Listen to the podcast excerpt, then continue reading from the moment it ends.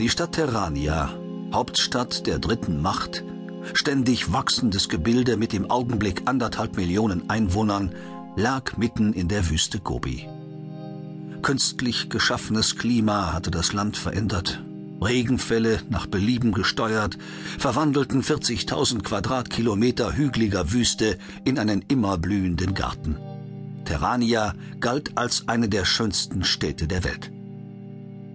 In unmittelbarer Nachbarschaft der Stadt erhob sich die schimmernde Energiekuppel, die das eigentliche Zentrum der dritten Macht umschloss und alles abwehrte, was jemals versuchen sollte, sich den Lebensadern dieses Staates in feindlicher Absicht zu nähern.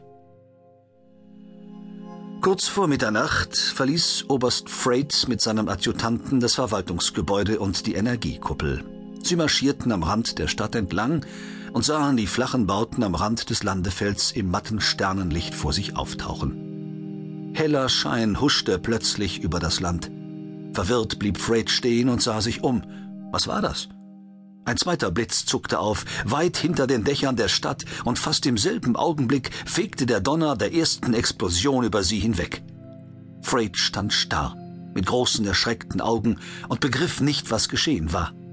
Das Krachen der zweiten Explosion erreichte sie. Das ist drüben am Salzsee, rief er keuchend. Das Reaktorenwerk. Er wandte sich um und lief zur Stadt zurück. Der Adjutant folgte ihm. Sie mochten etwa 30 Meter gelaufen sein, als das Wimmern der Alarmsirenen zu ihnen herüberdrang. Im Laufen forderte Freight über die kleine Sende- und Empfangsanlage, die zur Ausrüstung seiner Uniform gehörte, einen Dienstwagen an. Der Wagen kam ihnen entgegen, als sie auf einer der breiten Ausfallstraßen die Stadt schon fast erreicht hatten. Was ist los? fragte Freight, während er sich neben dem Fahrer auf den Vordersitz sinken ließ.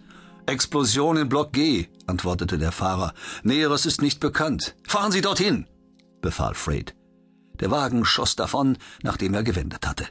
Mit heulenden Sirenen verschaffte er sich freie Bahn. Die Fahrweise des Chauffeurs wäre beobachtenswert gewesen, aber Freight zerbrach sich den Kopf über andere Dinge.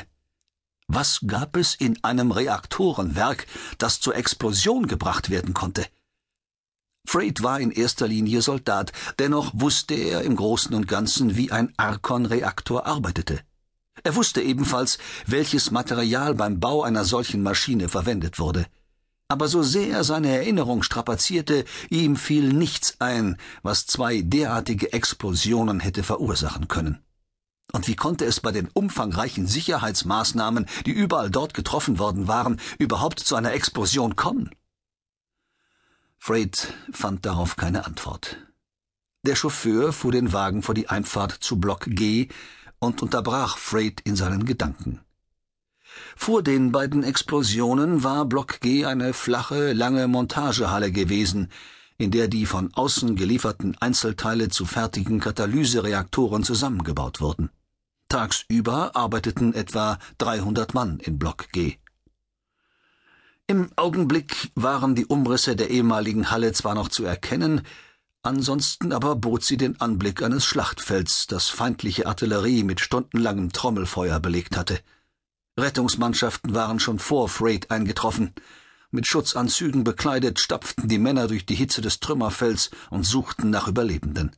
Freight erfuhr von einem Polizeikommissar, dass im Augenblick der Explosion etwa zehn Mann Nachtwache und Spätarbeiter sich in der Halle aufgehalten hatten.